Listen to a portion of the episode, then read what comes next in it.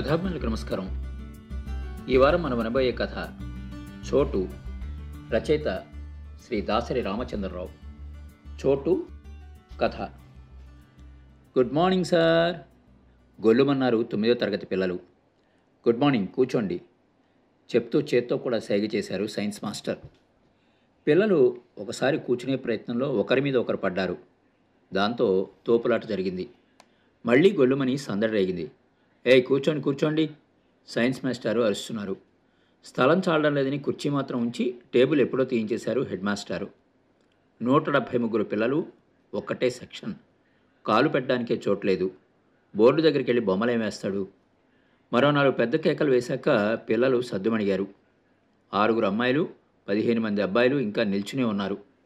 వారిని బయట వరండాలో కూర్చోబెట్టి పాఠం చెప్పడంలో మునిగిపోయారు. మాస్టార్ అండి వినబడడం లేదండి, బయట నుండి కంప్లైంట్. మాస్టర్ అండి మీరు మాకు కనబడుతున్నారండి, మరో కంప్లైంటు. ఇవన్నీ రోజు ఉన్నవే, ఏమీ చేయలేని నిస్సహాయత. అందుకే వినిపించుకోనట్టు నటించి తన పని తాము చేసుకుపోతూ ఉంటారు సాధారణంగా అందరు మాస్టర్లు. హాజరు పిలవడానికి ఇరవై నిమిషాలు పట్టేస్తుంది. మిగిలిన సమయంలో పిల్లల్ని అదుపు చేసుకుని పాఠం చెప్పాలంటే సమయం చాలక సిలబస్ పూర్తి కావటం లేదని గోల పెడతారు స్టాఫ్ రూమ్లో.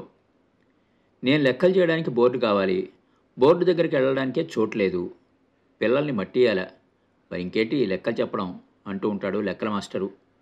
చుట్టూ అప్పర్ ప్రైమరీ స్కూళ్ళు కావడంతో ఎనిమిదో తరగతి అడ్మిషన్లు బాగా జరుగుతాయి ఆ పాఠశాలలో. ఆ స్ట్రెంగ్తే అలా అలా ప్రమోట్ అయ్యి పదో తరగతి వరకు ఉంటారు. ఎవరైనా పేరెంట్స్ వచ్చి పిల్లాడి చదువు ఎలాగుంది అని అడిగితే ఇంగ్లీష్ మాస్టారు రెచ్చిపోతారు. ఎలాగుంటుందండి, అదిగో పిట్లిపోయిన పనసపండులా ఉన్నాయి తరగతి గదులు, ఒకటే సెక్షను, మాస్టర్లని పెంచరు, కంసాలోడికి ఎవరికైనా పిలిపించి తరగతి గదులు సాగదీయించాలా అని వెటకారమాడతాడు. అడ్మిషన్ల సీజన్లు అయిపోయి జూన్ నెల ముగిసి జూలై వచ్చింది. మాస్టర్లు, పిల్లలు, పాఠాలు, నోట్సులు హడావిడిలో ఉన్నారు. వర్షాలు మొదలయ్యాయి. మళ్ళీ సమస్య మొదలైంది. తరగతి గదులు పైకప్పులు సిమెంట్ రేకులు, రెండు రేకులు కలిసే దగ్గర పెద్దగా గాడి ఏర్పడి గది నిండా వర్షం పరుచుకుంటుంది. కొత్తగా ప్రమోషన్ మీద వచ్చిన సోషల్ మాస్టర్కి ఇక్కడి వాతావరణం అంతా విచిత్రంగా ఉంది. ఆ విషయమే స్టాఫ్ రూమ్లో కలిపితే ముందుగా క్లర్క్ నవ్వాడు. నవ్వి, మీరేమీ వర్రీ కావద్దు, మన తెలుగు మాస్టారు బైపాస్ రోడ్ కాలనీ కాడ తెలుగు ఇంగ్లీష్ మీడియం స్కూల్ పెడుతున్నారు. ఇంతకుముందు ఇక్కడే పనిచేసి ఉత్తమ ఉపాధ్యాయుడిగా బహుమతి పొంది రిటైర్ అయిన కృష్ణమూర్తి మాస్టార్ని ప్రిన్సిపాల్గా పెట్టుకున్నారు.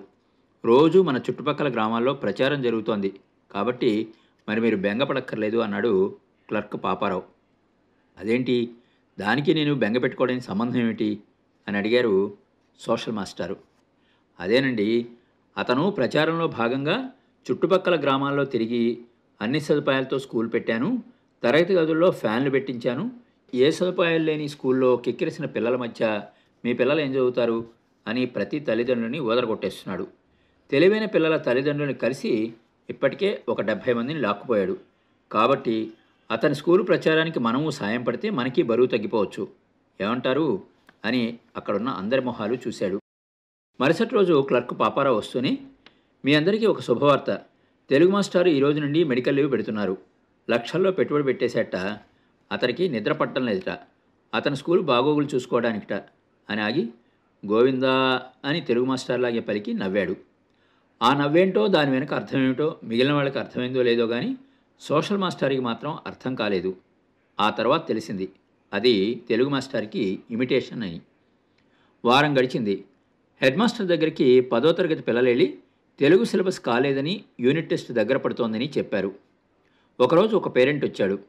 పాఠాలు చెప్పమని మీకు జీతాలు ఇస్తే ఇక్కడ పిల్లల్ని కూడగట్టుకుని సొంత బడి పెట్టుకున్నట్ట, ఇంకా ఏవేవో మాట్లాడాడు. కొంచెం మందులో ఉండడం వల్ల ఎవరూ ఏమీ అడ్డు చెప్పలేదు.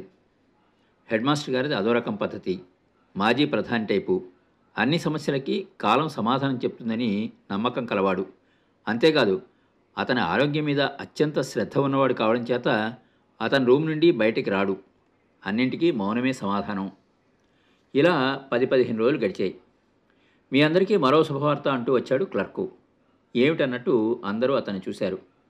విద్యా కమిటీ ఎన్నికలు ఈ మంత్ ఎండింగ్లో నోటిఫికేషన్ జారీ అయింది అని చెప్పాడు. ఓటర్ల జాబితా తయారు చేయడానికి సిద్ధపడిపోయాడు.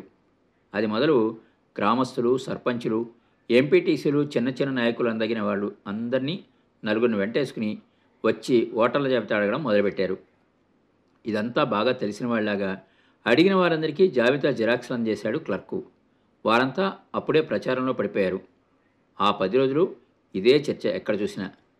ఎన్నికల రోజు రానే వచ్చింది. అంతకుముందు మొదటి విడతలో కొన్ని మండలాల్లో జరిగిన ఎన్నికల గురించి విన్న వార్తలు, జరిగిన సంఘటనలు, ఘర్షణలు దృష్టిలో ఉంచుకుని పాఠశాల సిబ్బంది చాలా జాగ్రత్త పడ్డారు. ఎందుకైనా మంచిదని పోలీసులను కూడా రప్పించుకున్నారు. ఓటర్లను గుర్తించడం ఎలా అనే ప్రశ్న వచ్చింది.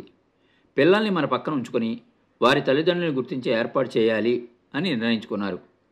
జాబితాలో లేనివారు మద్దతుదారులు కూడా వచ్చి పాఠశాల ప్రహరీల మీద కర్రలతో కూర్చున్నారు. అందరికీ భయంగానే ఉన్నది. పిల్లలకి ఇదేమో సరదా కృత్యంలాగా ఉన్నది. వాతావరణం గంభీరంగా మారింది. బయటికి పార్టీల పేరు రావడం లేదు, కానీ పార్టీ గుర్తుతో ఎన్నికలు జరిగినంత తీవ్రంగా ఉన్నది పరిస్థితి. పిల్లలు మాత్రం యథేచ్ఛగా పార్టీ పేర్లతో మాట్లాడేసుకుంటున్నారు.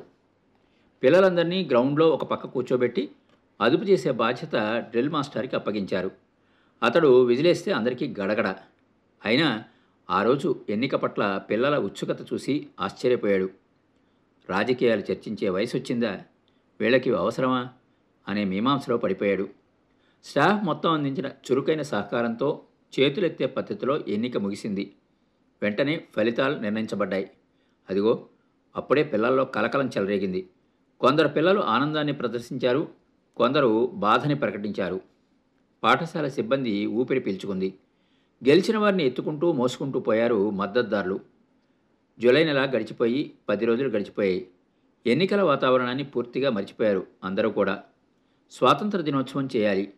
అందుకు తరగతుల డెకరేషన్ బాధ్యత ఆయా తరగతి పిల్లల మీద పడ్డాది. ఒక వారం రోజులు ఆటల పాటల పోటీలు జరిగాయి.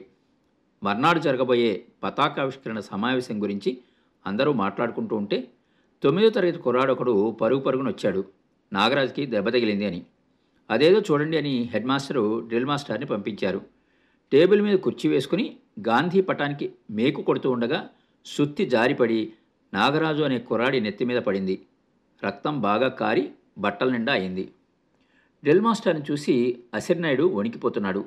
సుధాకర్ అనే కుర్రాడు ముందుకొచ్చి, ఇది నాకు తగలాల్సిన దెబ్బండి, నాగరాజుని టేబుల్ పట్టుకోమని చెప్పి నువ్వు పేస్ట్ పట్టుకురా అని నన్ను అసిర్నాయుడు పంపితే నేను వెళ్ళానండి. నాగరాజు గారికి టేబుల్ పట్టుకోమని చెప్పానండి గడగడ చెప్పుబోతున్నాడు. గాయాన్ని కడిగి మందు పెట్టి కట్టుకట్టారు డ్రిల్ మాస్టారు. ఇద్దరు పిల్లల్ని తోడిచ్చి నాగరాజుని ఇంటికి పంపించారు. అప్పటికే వణికిపోతున్న అసిరినాయుడిని ఓదార్చి పంపించేశారు. ఇంతలో రమణ అనే విద్యార్థి వచ్చి, నాగరాజు అసిరినాయుడు మంచి స్నేహితులే కానివ్వండి, ఈ మధ్య కూర్చున్న చోటు దగ్గర వాళ్ళిద్దరికీ గొడవ వచ్చిందండి, అందుకే సుత్తి పడేసి ఉంటాడండి అని ఇంకా ఏదో చెప్పబోతూ ఉండగా వాడిని ఆపి కోప్పడి మరెప్పుడు ఎక్కడ ఇలా మాట్లాడద్దని చెప్పి పంపించేశారు. చదువుకోవడానికి పెరుగుతున్న పిల్లలకి తగ్గ సదుపాయాలు లేని పాఠశాలలు ఎన్నో. బోర్డు కనపడాలని, మాస్టారి పాఠాలు వినాలని కుతూహలం ఉన్న పిల్లలు తరచూ చోటు కోసం ఘర్షణ పడుతూ ఉంటారు. చిన్న చిన్న కంప్లైంట్స్ ఆడపిల్లల నుండి సైతం వస్తూ ఉంటాయి. నవ్వుతూ సర్ది చెప్పి పాఠాల్లోకి వెళ్ళిపోతూ ఉంటారు టీచర్లు. ఇది పొరపాటుగా జరిగిందే కానీ మరొకటి కాదని తనకి తాను సర్ది చెప్పుకున్నారు డ్రిల్ మాస్టారు.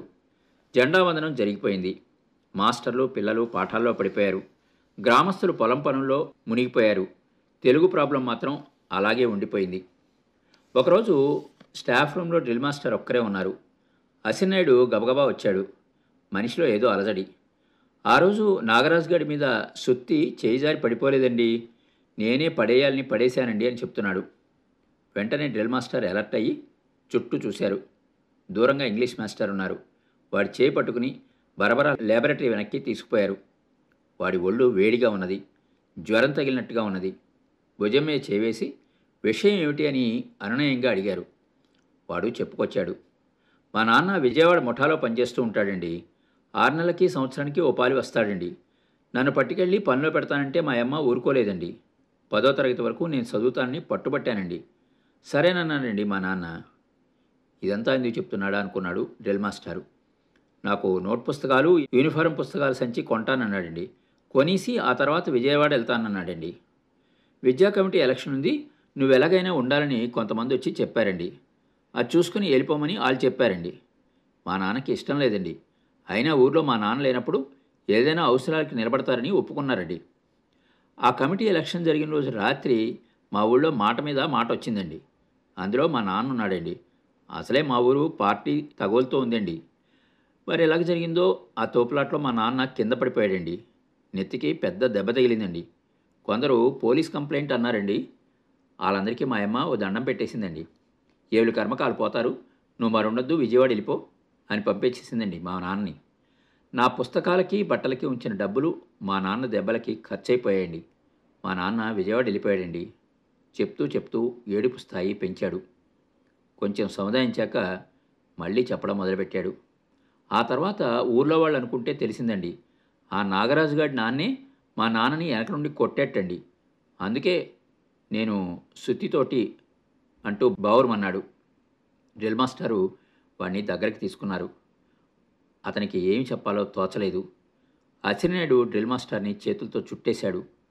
వాడిలో కంపనం తగ్గింది, మేస్టార్లో కంపనం మొదలైంది.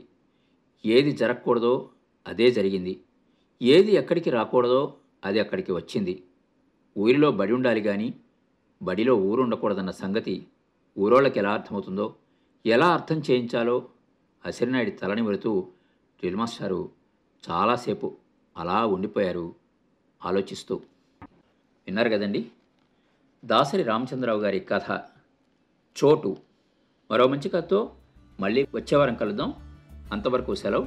మీ కొప్పర్తి రాంబాబు, విశ్రాంత ఉద్యోగి, ఇండియన్ బ్యాంక్, విజయవాడ.